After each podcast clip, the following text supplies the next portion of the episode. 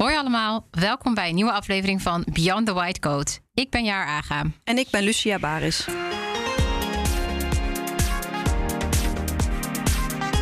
In deze podcast bespreken we samen met onze gasten onderwerpen die onze jonge dokters allemaal aangaan. Buiten het vakinhoudelijke om en dus daarom Beyond the White Coat. En in deze aflevering gaan we het hebben over integrale geneeskunde. Onze gast is Claudia van der Lucht. Claudia is huisarts en psycholoog en mede-eigenaar van de Amsterdam School of Integrated Medicine. Claudia, welkom. Leuk dat je er bent. Welkom. Dankjewel, fijn dat ik hier mag zijn. Om te beginnen, uh, ik denk dat een heleboel luisteraars misschien ook niet helemaal een beeld hebben bij Integrative Medicine. Zou je ons kunnen vertellen wat het precies inhoudt?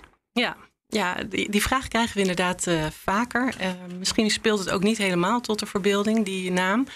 Integrative Medicine wil eigenlijk zeggen dat we kijken naar de mens achter de klacht.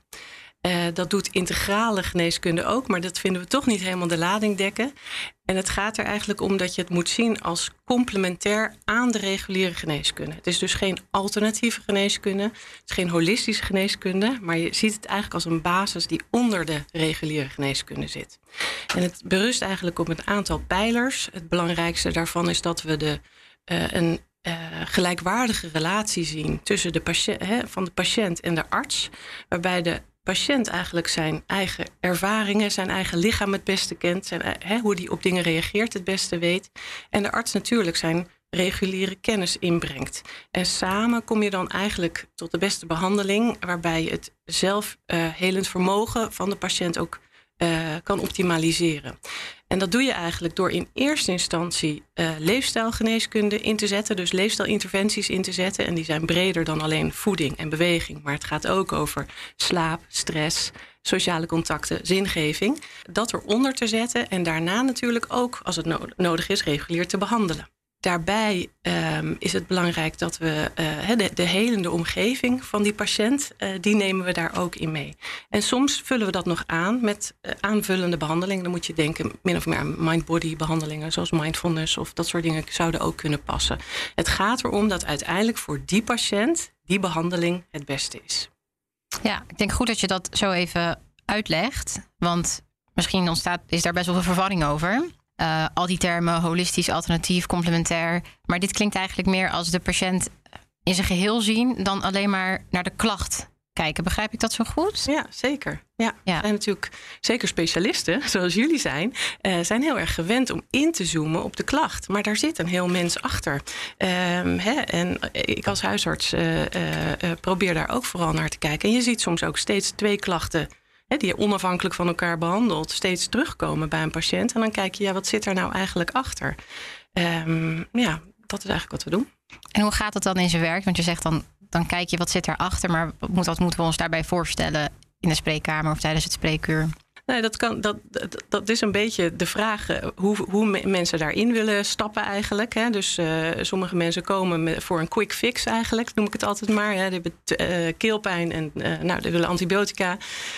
maar dat komt steeds maar terug. Hè. Dan nog een keer keelpijn en nog een keer keelpijn. En dan is, is het moment daar dat je het gesprek kan openen van... goh, hè, wil je nog een keer die antibiotica... of gaan we nu kijken naar wat daar, wat daar voor jou achter zit? En dan open je het gesprek over eh, of er stress is... of er uh, andere zaken spelen waardoor het zou kunnen... dat toch dat immuunsysteem eigenlijk wat, uh, ja, wat uh, langzamer reageert... of elke keer weer op, opspeelt. Ja. En als er dan wel sprake is van stress, ben jij dan ook de arts die dat behandelt of verwijs je dan door? Ja, nou, dat ligt er ook weer helemaal aan de setting en, en, en aan wat iemand wil. Hè? En uh, soms kom je op hele ernstige psychische klachten uit en verwijs je door. En soms gaat dat over uh, dingen waarbij je de slaap kan optimaliseren uh, met allerlei, hè? met slaapoefeningen of met ja, gewoon echt de slaaphygiëne, wat ook gewoon in de standaard staat. en soms is daar meer nodig. Ja. Ik vind dat wel. Ik vind het eigenlijk heel mooi om zo die patiënt centraal te zetten en zijn omgeving en zijn zelfhelend vermogen, zoals je het zegt. Maar ik vind het bijvoorbeeld wel lastig als ik even voor de cardio mag spreken. Ja, je zal het wel herkennen. Wij vragen bij mensen met pijn op de borst altijd naar stress. Ja. Meer omdat het soort van in je standaard riedeltje staat. En als mensen dan zeggen, ja, ik heb heel veel stress, dan verwijs je je of naar de POH of je zegt, ga een keer naar een psycholoog. Maar je doet er eigenlijk zelf niks mee. Maar ergens denk ik ook, ja, ik ben ook niet echt opgeleid om daar zelf iets mee te doen. Ja.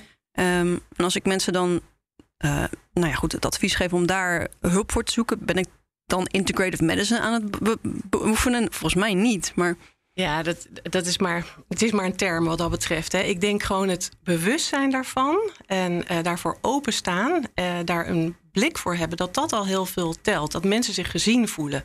Van hé, hey, er is hier meer met mij aan de hand. En deze dokter ziet dat. Die vraagt daarnaar. Want die denkt niet, oh, ik heb maar vijf minuten. Ik ga heel snel die echo en dit, dat, het doen. En dan het protocol uitvoeren. Het gaat erom dat die patiënt gezien is. Dus nogmaals, die eerste pijler. Die evenwichtige relatie tussen de patiënt en de, en de arts. Die is eigenlijk denk ik het allerbelangrijkste. En wat je dan precies doet. Of waar je dan, waar je dan senang bij voelt om in te zetten of niet. Dat ligt natuurlijk aan de kennis die je daarin hebt. Uh, en de een zal daar meer in doen en de ander zal daarin meer in doorverwijzen. Dat maakt op zich niet uit als okay. de patiënt maar de goede hulp krijgt. Ik denk dat je wel ook iets heel belangrijks aanstipt, want we hebben ook vaak maar vijf minuten. Inderdaad, ja. En ik denk dat dat een heel groot nou ja, ja, een factor is waarom we toch maar heel erg op de klacht blijven focussen en dat probleem waar de patiënt dan mee komt op te lossen en niet verder te kijken. Ja, en dat is ook vaak waarom artsen um, uh, dat overslaan eigenlijk. En er is een, een onderzoekje bijvoorbeeld ik, ik kan het even breed vertellen, hè, dat een compassievolle arts um, uh, ervoor zorgt dat een patiënt beter herstelt. Daar is, daar is echt goede evidence voor. Het is zelfs zo dat die patiënt zoveel beter herstelt dat hij 50% minder zorg daarna nodig heeft. Dus het gaat ons ook nog eens heel veel schelen in de portemonnee. En we denken dat we daar, hè, want dan vragen we waarom, bent, hè, waarom ben je niet compassievol of waarom, hè, waarom zou je dat niet inzetten? Uh, en dan is een van de antwoorden van, nee, maar daar heb ik geen tijd voor. Terwijl als je, je kan daarin getraind worden en compassievol zijn hoeft niet heel veel tijd te kosten. Dat gaat om een bepaalde, hè, om eigenlijk eerst de twee minuten achterover te zitten en niet meteen in de actiestand te gaan. Um, en die patiënt zijn verhaal te laten doen. Kan het ook zo zijn, bedenk ik me nu, dat wij het als artsen, misschien wat generaliserend, maar het ook ongemakkelijk vinden om naar gevoelens te vragen, omdat we het misschien zelfs soms ook moeilijk vinden om over onze eigen gevoelens te vragen of te praten? Ja, ja, ik vind dat een mooie vraag. En de vraag is ook, we zijn best wel opgeleid van, nou ja, wij als dokter hè, doen dan even onze witte jas aan en dan zijn we de dokter. Uh, maar je bent gewoon jaar. Hè? Je, bent gewoon, je neemt ook je eigen persoonlijkheid mee in het gesprek. En uh, kijk, uh, dat je echt mee gaat zitten huilen, dat hoeft wat mij betreft ook helemaal niet. Hè. Het gaat ook, empathie en compassie is weer een verschillend verhaal. Maar het gaat om dat die patiënt jou een, een menselijke dokter ziet. Ja. En, en, daar is helemaal niet zoveel voor nodig. En zeker niet heel veel tijd. En dat kan ook in vijf minuten, wat mij betreft. Ja. Um, om even terug te komen op die compassie en medemenselijkheid. Er is uh, in het visiedocument van de FMS uh, van 2025 ook opgesteld dat we als arts meer vanuit die hoek moeten gaan kijken en behandelen. En dat de arts ook meer misschien moet gaan fungeren als eh, coach of adviseur dan alleen maar behandelaar. Lijkt me een heel goed doel. Maar als ik zo op de werkvloer nu kijk, dan denk ik, goh, we zijn daar nog lang niet. Hoe gaan we dat denk je bereiken om als beroepsgroep uh, daar meer mee bezig te zijn? Ja, ja, goede vraag. En uh, wij zijn natuurlijk ontzettend blij met, die, met dat visiedocument. Want dat, dat is eigenlijk onze eerste pijler van integrative medicine, hè, die arts als coach. Um, en enerzijds denk ik dat um, maar ja, dat kunnen jullie beter beantwoorden, dat er meer aandacht zou mogen worden besteed in de opleiding voor coachende vaardigheden. Want het is toch iets anders. Hè? Je hebt natuurlijk je vaardigheden als arts, uh, hoe je uh, gesprekstechnieken uh, hanteert. Maar het is toch, als je je opstelt als coach, dat, dat vergt een andere uh, kijken. En dat vergt ook wel echt andere tools. En die zou je kunnen leren. Wij bieden daar als, uh, als, uh, met onze nascholingsinstituut ook opleidingen voor. En anderzijds denk ik dat het ook heel erg gaat over dat je met elkaar eigenlijk open hiervoor gaat staan. En, en met elkaar gaat zeggen, ja, we gaan het gewoon zo doen. We gaan elkaar niet af, hè, niet de loef afsteken van als ik nog iets harder werkt, dan, dan krijg ik wel die opleidingsplek. Of dan hè, kom ik wel met dat vinkje achter mijn naam. maar we gaan zeggen, nee, dit is gewoon de grens. Als we boos zijn, als we stress hebben, als we moe zijn, dan fungeren we niet goed als huis, als, als arts. Dat weten we ook, dat weten we uit onderzoek. Dus waarom zullen we niet aan elkaar zeggen: hé hey joh, je hebt nu 24 uur erop zitten. Volgens mij kan je nu niet meer heel goed werken als arts. Laten we gewoon, hè, ik neem het van je over. En dat moet dan natuurlijk wel in de organisatie geregeld zijn. Ik snap dat het dat we daar nog lang niet zijn. Maar het gaat er wel om dat, dat mensen daarvoor op gaan staan eigenlijk. En dat die oude garde, uh, die wel zo werkte, uh, dat dat niet meer van deze tijd is. Dat dat ook niet meer kan. En wat merk jij dan een verschil in de, in de nieuwe generatie versus de oude garde, zoals je het noemt, in deze benadering? Of in hoe ze het graag zouden zien?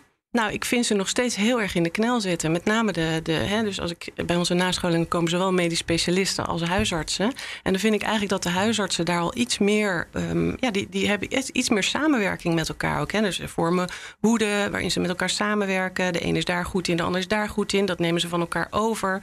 Um, hè, als de een ziek is, dan nemen ze in, dan vullen ze, nemen ze waar voor elkaar.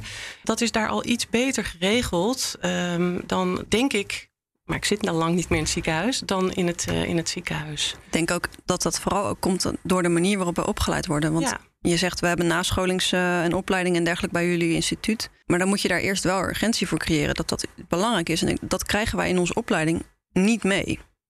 Heel nee. weinig. En ook niet om elkaar op die dingen aan te spreken. Het is denk ik eerder nog toch een beetje dat het stoer is ja. om het zo druk te hebben. Precies. Maar zou het dan een oplossing zijn om het bijvoorbeeld ja, in de opleiding tot medisch specialist, maar misschien tijdens geneeskunde al aan te stippen? Ja. Er moet toch een soort frameshift komen als je dat wil bewerkstelligen. Ja, maar daar wordt nu ook naar gekeken. Okay. Dat wordt ook steeds meer in de opleiding eigenlijk uh, ingezet. En uh, compassietraining, compassievol medisch leiderschap, uh, wordt door de Vereniging voor Medisch Specialisten ook ingezet bij artsen. dus er komt steeds meer, maar het is nu nog na de opleiding. Het zou echt, wat mij betreft, veel meer in de opleiding mogen. Of eigenlijk al in de basisopleiding, ja. de geneeskundeopleiding. En daar zijn we ook bezig. Hè? Want wij zijn niet, uh, wij zijn niet, wij zijn dan een klein uh, korreltje op de kaart. Maar er is een consortium Integrative Medicine. Die is uh, drie jaar geleden opgezet. waarbij we, er zijn drie ziekenhuizen, een GGZ-instelling en een um, onderzoeksinstituut. die hier aan meewerken. En die hier allemaal gaan kijken of we dit kunnen bevorderen. Of we dit meer in de opleiding ook kunnen krijgen. Want we hebben het elke keer over uh, het instituut, maar het hebben we nog eigenlijk nog niet over gehad. Misschien kan je vertellen wat we daarmee bedoelen met een nascholing in jullie instituut. Ja, wie wij zijn. Nou ja, um, Simone, mijn collega, um, uh, die heeft de, de, de Amsterdam School for Integrative Medicine opgezet nadat zij een opleiding heeft gedaan in Amerika.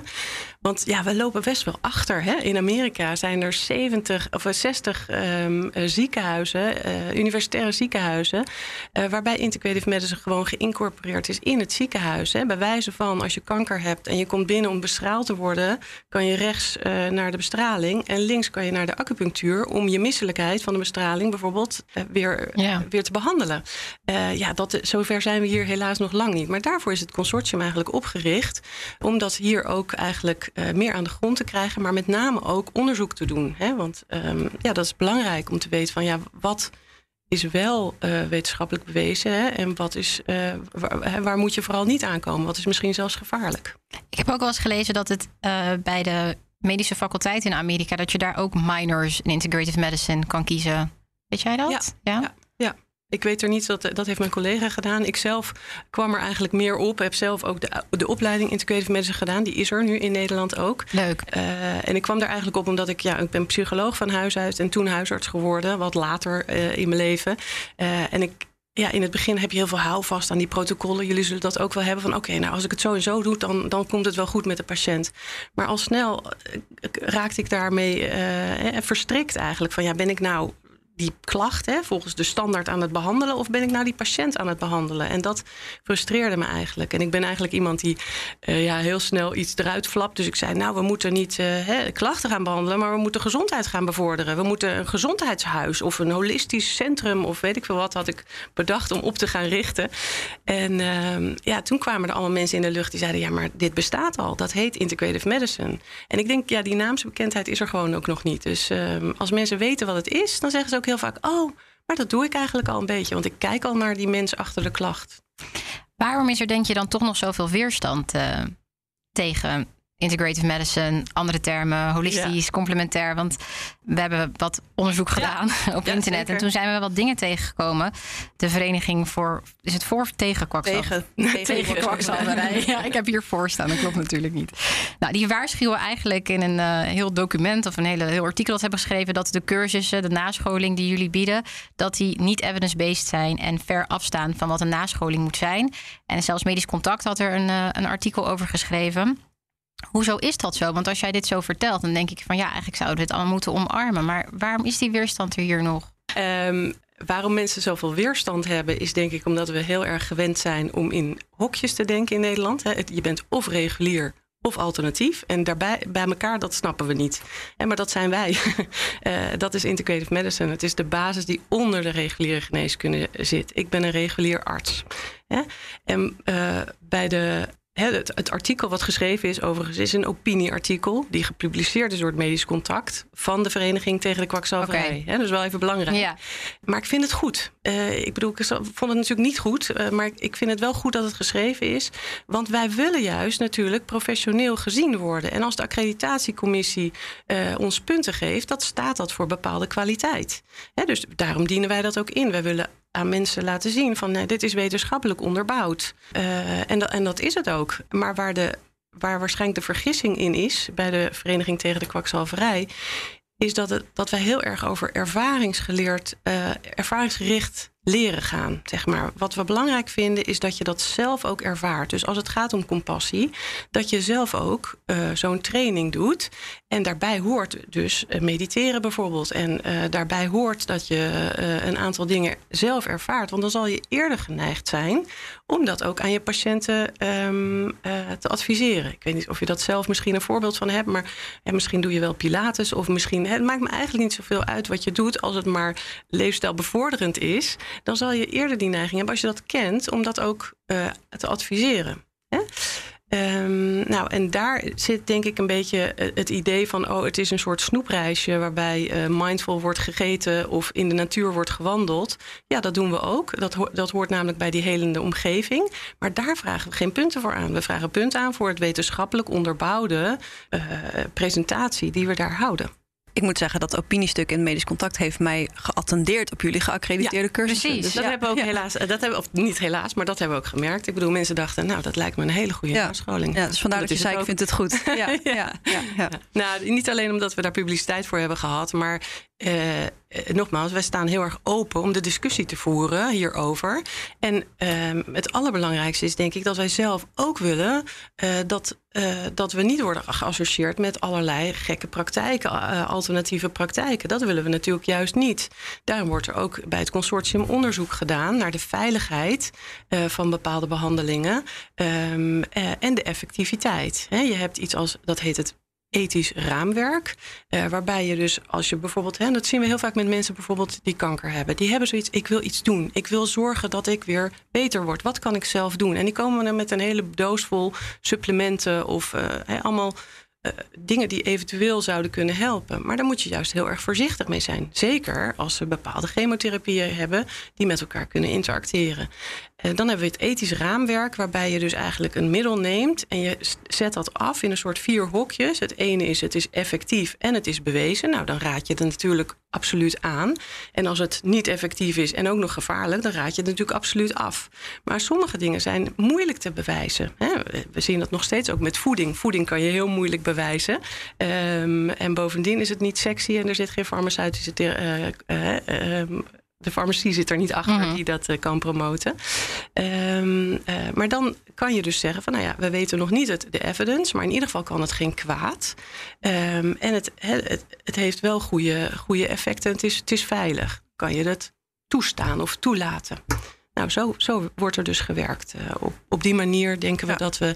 Hè, want je moet ook niet het kind met het badwater uh, weggooien. Waarin je zegt van nou oké, okay, alles wat alternatief is, boem, dat is dus niet goed. Nee, precies. En ik vind het ergens ook een beetje arrogant om te denken. Want we zeggen ook altijd, we combineren. Het is een soort slimme combinatie van Oosterse geneeskunde en Westerse geneeskunde. Ja, hoe kan je nou zeggen dat een, een, een geneeskunst van het Oosten, die al zoveel jaren bestaat, dat dat dan opeens helemaal niks waard zou zijn. Dat, nee. dat geloof ik niet. Maar wat, wat me wel lastig lijkt is. Um, als je het over compassie en mindfulness hebt, om dat echt in feitelijke cijfers en vragenlijsten te vangen, kan je het effect daarvan in onderzoek wel goed aantonen? Ja, ja, dat kan zeker. De, voor, die, voor de twee um, nascholingen die werden genoemd. Hè, dus dat enerzijds was het een compassietraining. Nou, die wordt ook gegeven uh, door diezelfde uh, trainster aan de uh, specialisten. Um, daar is heel veel evidence voor. Daar kan ze je mee om de oren slaan, wat, bij, wat, mij, wat mij betreft. En het andere was een nascholing die heet Leefstijl Practice What You Preach. en daarin wordt heel erg, dus enerzijds heel erg ingegaan op de onderliggende basis van leefstijl. Hè. Wat zit daaronder? Dus de chronische ontsteking, de, de brain-gut axis, al dat soort dingen. Daarna wordt er gekeken welke therapieën zijn effectief en, en veilig. En daarna wordt ook nog, en dat vind ik ook wel leuk om te benoemen, in de nascholing gekeken, ja, maar hoe kan je dat nou eigenlijk implementeren? Daar hadden jullie het ook over. Ja, hartstikke leuk dat ik dat dadelijk weet. Hè, als weet ik allemaal dingen over leefstijl. Maar hoe ga ik dat in mijn korte uur als uh, cardioloog uh, implementeren. Nou, daar is net een tool voor ontwikkeld. Uh, ook door jullie, door de Vereniging voor Medische Specialisten. waarbij je eigenlijk een netwerk kan, om je heen kan bouwen. zodat je leefstijl in je praktijk eigenlijk kan implementeren. En daar geven we dus ook lessen in in de nascholing. Wat goed. Ja. ja, want die toepasbaarheid is denk ik inderdaad ook goed om die handvaten dan te bieden. Ja. Dus nou, wat ik maar dan. Oh, sorry, Claudia, je wilde nog wat zeggen. Nee, dus, dus het gaat van misschien best wel wat sommige mensen uh, softe geneeskunde noemen, naar heel praktisch. Ja, dus dat is uh, wat we willen ja. uitzetten. Wat leuk dat ze daar een, uh, een tool voor hebben ontwikkeld. Ja, dat is echt net twee weken geleden uitgegaan. Oké, oké. Ja. Nieuwtje. Ja. Wat ik me afvroeg... worden gebeld. Oh, de dienstdoende belt. Goedemorgen, mijn naam is Julie Tel. Ik ben physician assistent voor het obesitascentrum van het Franciscus Gasthuis, van het Centrum Gezond Gewicht in Rotterdam. Um, mijn visie over preventie en uh, leefstijl, nou, het is heel simpel. Preventie is gewoon voorkomen dat er problemen komen. En ik kijk vanuit mijn hoek hoe uh, dat precies zit met mijn patiënten, met patiënten met obesitas. En leefstijl is natuurlijk een kernpunt van de behandeling. En ik denk dat dit in de toekomst veel eerder ingevoerd moet worden. In de zin dat uh, we wachten vaak te lang uh, dat het fout gaat om te zeggen dat de leefstijl uh, groot invloed heeft. Dus als ik een bericht heb voor vandaag, het is leefstijl begin vanaf het moment dat je gezond bent en niet wachten dat je ziek wordt. Ja, goed, goed punt van Willy. Ik denk ook dat dat ook een heel belangrijk punt is, maar ook gelijk een, ja, een lastig punt.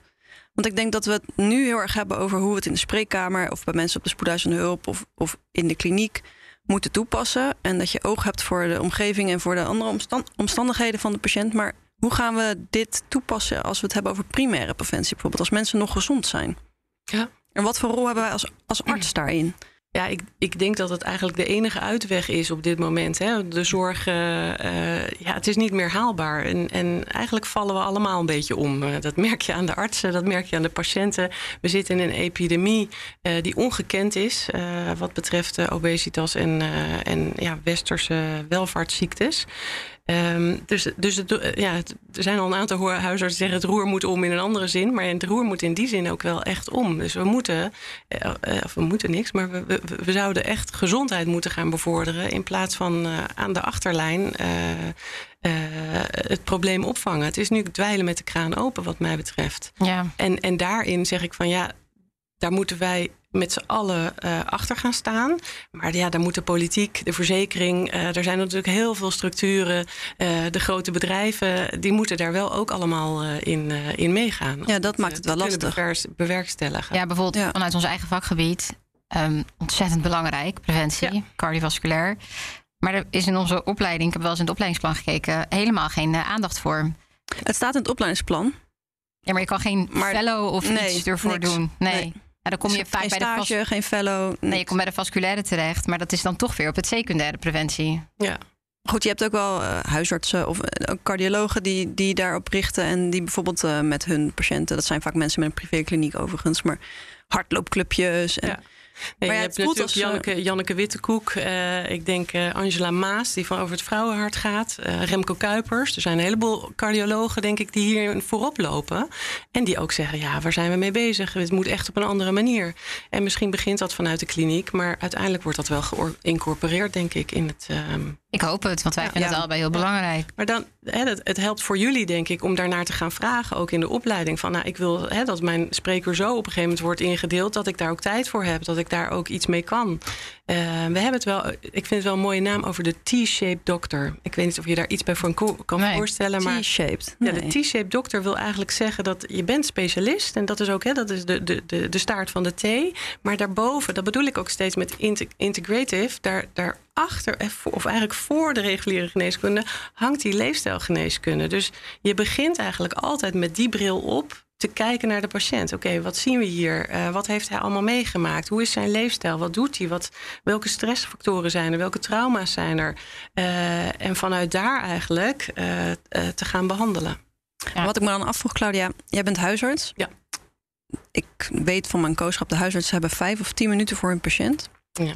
Heb jij dat ook? Nee. Meer? Je hebt het anders ingericht. er zijn een heleboel huisartsen die dat inmiddels doen. Want het kan wel. Want we, we zitten in ons, ik zeg altijd, we zitten in onze eigen gouden kooi. Uiteindelijk gaat het allemaal om geld. En uh, ik heb makkelijk praten, hè, want ik ben waarnemend huisarts. Dus ik zeg het er meteen even bij, anders krijg ik heel veel kritiek. Uh, een praktijkhouder, die moet natuurlijk zijn eigen broek ophouden. En die moet allerlei uh, dingen verdienen. Maar je kan zoveel winst behalen door naar een 15 minuten spreekuur te gaan. Dat doen ook heel veel huisartsen. En er zijn allerlei andere manieren, bijvoorbeeld om de triage om te gooien. Hè, om de huisarts bijvoorbeeld bijvoorbeeld s'morgens eerst aan de, aan de telefoon te zetten. Er zijn allerlei slimme manieren om ergens anders uh, winst in tijd te krijgen.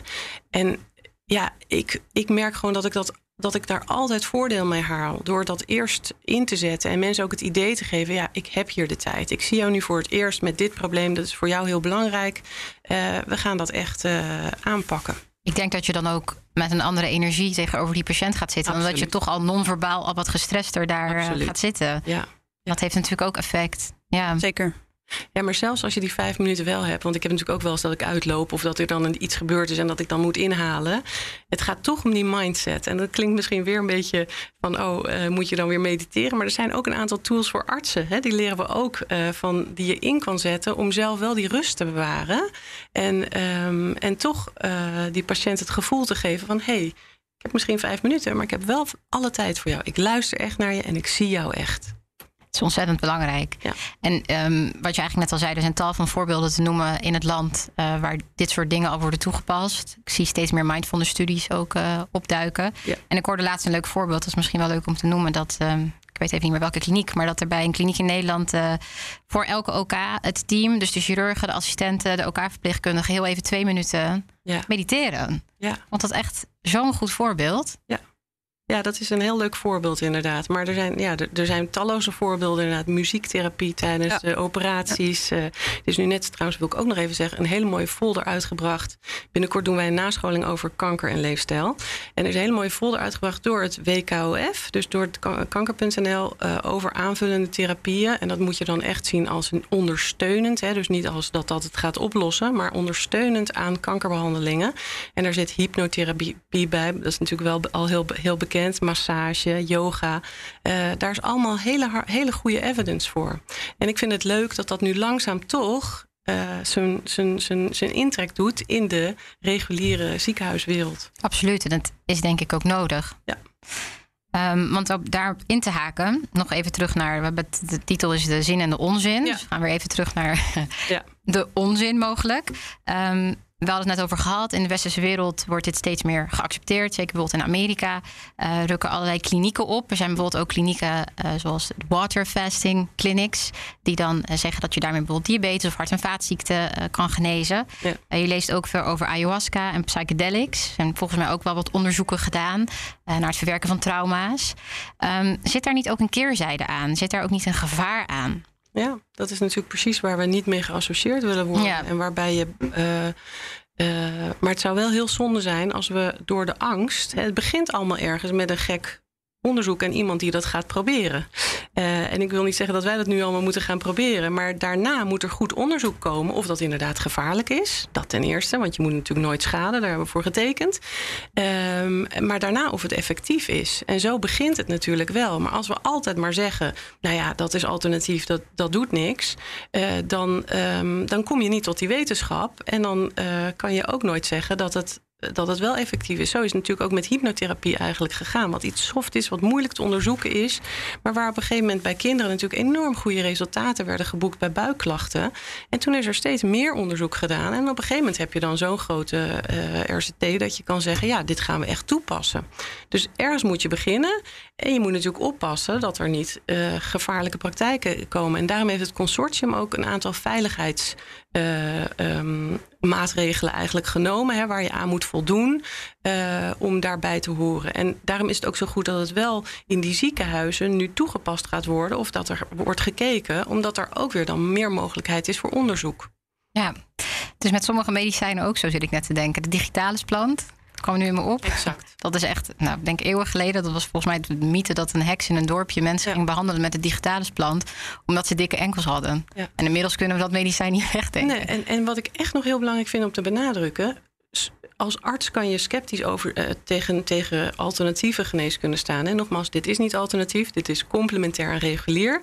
Eh, maar eh, wat belangrijk is, je patiënten, heel veel patiënten gebruiken complementaire geneeskunde. Hè, of alternatieve geneeskunde. En die durven dat niet te vertellen tegen een sceptische arts die daar niet voor open staat. En bovendien zeggen jullie ook al, je hebt daar eigenlijk geen tijd voor om daar naar te vragen. Maar het is wel ontzettend belangrijk, zeker in een, in, in, bijvoorbeeld in het behandelen van kanker, dat je vraagt naar wat gebruikt u allemaal, wat voor supplementen gebruikt u allemaal. En dan is het toch weer belangrijk dat je daar ook kennis van hebt en kan zeggen van, nou, maar dit moet u absoluut niet doen, dit moet u absoluut niet. Hè? Dus er wordt afgeraden, kurkuma geloof ik met iets. Hè? Dat je- je- Zo zijn er een aantal dingen waar je eigenlijk als regulier arts toch kennis van moet hebben. Dus daarom is het ook belangrijk om daar verder onderzoek naar te doen en, en te weten wat wel en niet kan. Ja, om ook goed Ja. degen advies Ja. te geven. Ja. Ik krijg ook wel eens vragen van mensen die zeggen: Ja, ik gebruik eh, dit en dit en dit, allerlei supplementen. Mag ik dat nog doen? En dan denk ik: Ja, echt geen Precies. idee. Ja, nu zijn er een aantal, eh, dat is ook weer leuk om te weten, een aantal eh, websites waar je dat heel makkelijk kan opzoeken. Oké, Eh, dus dat is natuurlijk voor, de, voor, voor, voor, eh, nou, voor alle artsen eigenlijk ook wel interessant om te weten. Ja. Hoe reageren patiënten? ehm, want je had het net over de mind-body technieken. Ja. Staan eh, patiënten daarvoor open? Of hoe reageren ze daarop? Ja, dat is natuurlijk altijd een beetje voelen. Hè, wie heb je tegenover je? En soms eh, eh, zeg ik wel eens dingen en dan komt het niet aan. Dan, dan zeggen we, nou, daar heb ik helemaal niks mee, dat kan. Eh, dus ik zeg ook altijd van het allerbelangrijkste is dat iemand, dat het resoneert bij iemand. Hè? Dat hij denkt, oh, wacht eens even, hier kan ik wel wat mee. Hè? Ik heb net toevallig een patiënt en, die darmkanker heeft. En ehm, er komen heel veel dingen op iemand af. En dan noem ik een aantal dingen die je zou kunnen doen. En het ene, ja, dat slaat helemaal niet aan. En het andere denkt van, hé, hey, een ehm, geleide meditatie bijvoorbeeld, hè, wat je heel makkelijk kan opzoeken. Eh, ja, dat, dat, dat, dat, dat viel goed van, nou, dat, dat ga ik eens proberen. Daar, daar weten ze dan niks van. En dat is dan een nieuwtje en dat, daar kan je dat wat mee. En daar los je natuurlijk helemaal dat hele grote probleem niet mee op. Maar wel de continue angst die er is als je net die diagnose hebt gekregen. Ja, ik kan me heel goed voorstellen wat je net zei, dat als je dat zelf in een nascholing hebt ervaren of zelf een mindfulness Ja, cursus hebt gevolgd, Precies. dat je dat ook op een andere manier dat kan vertellen en dat echt kan invoelen wat het voor iemand zou kunnen betekenen. Ja. Doe jij wel eens aan mindfulness, Lucia? ja, mindfulness. Ik doe aan yin yoga. Ja. En dat is ook wel een, denk ik een vorm van. Zeker. Eh, ik merk dat dat ook echt heel erg veel doet met mij. Na zo'n sessie, maar ook überhaupt in mijn rust. En ik, ik zou het iedereen aanraden, ook mijn patiënten, maar ik doe het niet. Ja, en raad je, en raad je het wel eens actief aan aan je patiënt Nee. om yoga te doen? Nee, En, wa- en wat houd je, de- wat, wat ja, houd ik je denk daar helemaal niet aan. Nee. En, en, en onze populatie is ook vaak een beetje eh, mannen van 65, 70 eh, Ja. met een bierbuik. Ja, die, die zie Ja. ik dat überhaupt ook niet doen, wat natuurlijk ook mijn vooroordeel is. Ja. Ehm, je kan wel de vraag stellen: Goh, als u, hè, wa- waar, wordt u nou heel ontspannen van? Hè? Wat, wat, is, wat zijn nou de momenten dat u echt voelt: hé, hey, nu kan ik me ontspannen? En bij de ene komt er dan uit dat hij gaat vissen aan de waterkant, eh, wat ook heel mindful kan zijn, wat mij betreft. En bij de ander eh, komt eruit, eh, en dan zou je je verbazen dat er toch nog, hè, dat, dat, je, dat je indruk van mensen niet altijd klopt met Nee. wat ze doen. Het zal zeker En zo dan zijn. kan je daarop ingaan. Want als je inderdaad eh, alleen maar wil projecteren wat je zelf doet, dat werkt natuurlijk ook niet. Hè? Het gaat om dat je weer kijkt naar hé, hey, wat zit daar. Eh, en, en iemand kan heel blij worden van het eh, maken van gitaartjes of weet ik veel. Het kunnen iets heel, kan iets heel persoonlijks zijn. Ik denk dat het echt waardevol is, maar ik snap al wat je bedoelt, Lucia. Dat er voor mij denk ik toch ook nog wel een drempel is om dat te adviseren. Omdat dat niet zo in mijn systeem zit van dat is niet wat we hoe we zijn opgeleid om dat te Nee. adviseren. En dat is wel jammer.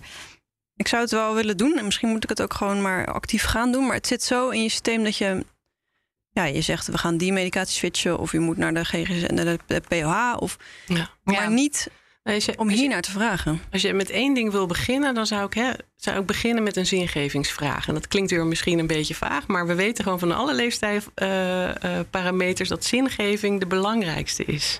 Eh, dus, dus gewoon te vragen van eh, waar staat u voor op? Uh? Wat is uw, hè, wat, wat, is uw passie? Waar, waar, waar wordt u helemaal uh, enthousiast van? Uh, dan voelt een patiënt zich ook heel erg gezien. En, gaat, en het gaat niet per se om dat je daarna een advies moet gaan geven, maar dat dat weer even bewust is geweest. En, en um, ja, dat, dat, dat kan al heel erg helpen. Ja, het is eigenlijk een heel leuk, klein, kleine interventie. Ja. En dat laatste wat je zegt is echt heel belangrijk. Dat we niet meteen met een oplossing hoeven te komen. maar dat we gewoon alleen die Want vraag stellen. dat zijn we zo ontzettend gewend. En die schiet ik ook nog altijd in hoor. Uh, dan denk ik, dan gaat mijn radertjes gaan allemaal... oké, wat moet ik hier, wat moet ik hier? Dat, en, uh, terwijl gewoon gaan zitten, achteroverleunen... en de patiënt laten vertellen. Uh, ja, dan kan je soms... Ik, ik had laatst een patiënt terug en ik kreeg op een blaadje van... Um, ja, de patiënt wil je ontzettend bedanken voor... want hij is uh, met zijn baan gestopt en is uh, eindelijk gaan doen wat zijn droom was. En ik kon me eigenlijk niet meer herinneren wat ik gezegd had... maar het was eigenlijk alleen maar een vraag. Ik heb niet hem iets geadviseerd of iets. En het ging al helemaal niet meer over die knieklachten... waar hij uh, aanvankelijk mee kwam. Ja, dat is ontzettend mooi. ja. ja, echt. Dan heb je iemand geholpen. Dat denk ik. Ik, ja. ik vond het een van de mooiste complimenten. Ja. ja. Gezien worden is eigenlijk heel, ja. heel belangrijk. Ja. Ook voor onszelf, voor iedereen. Ja, niet voor iedereen. Voor nee, niet alleen voor patiënten. Ja. Ja. precies. En ik denk, en dat is weer zo leuk in die nascholingen, die, die verbindingen, die je, dat je allemaal voelt dat je hetzelfde hebt. Van, oh, heb jij dat ook? Dat je dan eigenlijk niet durft te zeggen dat je de hele dag nog niet geplast hebt. Gebeurt best wel vaak, hè? Ja, aan het einde ja, van je dienst. Ja. je denkt, ik heb nog helemaal niet geplast. Ja. En uh, dat je dat aan elkaar kan zeggen. Van, goh, hè, mag ik nu even, kan jij even vijf minuten overnemen? Want ik moet nog even gewoon aan mezelf werken. Ik moet even zelfzorg toepassen. En dat is echt hele basale zelfzorg natuurlijk. Dat vinden wij heel moeilijk. Daar hebben we het al een keer in de podcast over gehad. Wij zijn niet goed in zelfzorg. Nee, nee.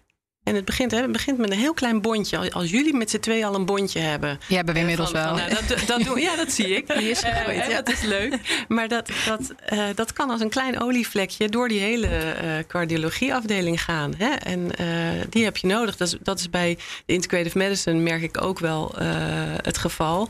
En soms kunnen we, hè, dan, dan komen mensen erachter dat ze op dezelfde afdeling ook met, het, met dat bezig zijn. En, en als je dan met, dat samen gaat doen dan, dan, dan heb je al veel meer uh, slagkracht eigenlijk. Ik heb wel het idee alsof we nu in een tijd zitten waarin dit wel steeds meer omarmd wordt. Ja, dat denk ik ook. Ja. ja. Ja, en er zijn echt, uh, nou, er zijn echt al hele positieve geluiden. En er zijn, we zijn niet, wij zijn maar een heel klein stipje op de kaart. Maar je hebt natuurlijk hele grote verenigingen als Arts en Leefstijl, uh, die daarmee bezig is. Uh, dus, dus het gaat echt wel de goede kant op. Ja, ik merk ook dat ik er wel enthousiast van word. Ja, ik ook. Ja. Um, wat Mooi. zou jij. Wat zou je jonge artsen willen meegeven die zich uh, hier meer mee willen bezighouden? Ja, nou, kom naar onze nascholing. dat sowieso. nee, um, ik denk. Um, ik zeg altijd: onze nascholingen zijn voor artsen met een warm hart en een brede blik. Zet je blik open. En je bent zo gewend, je bent een superspecialist. Hè? Je bent van, van de basale kennis van geneeskunde naar nog meer specialiseren, nog meer specialiseren. Je gaat nu ook nog promoveren, geloof ik. Hè? Dus dan ga je nog meer in een, in een hoekje zitten. Dus onze, je klepjes gaan ook een klein beetje dicht. Dat is, dat is nodig om focus te houden.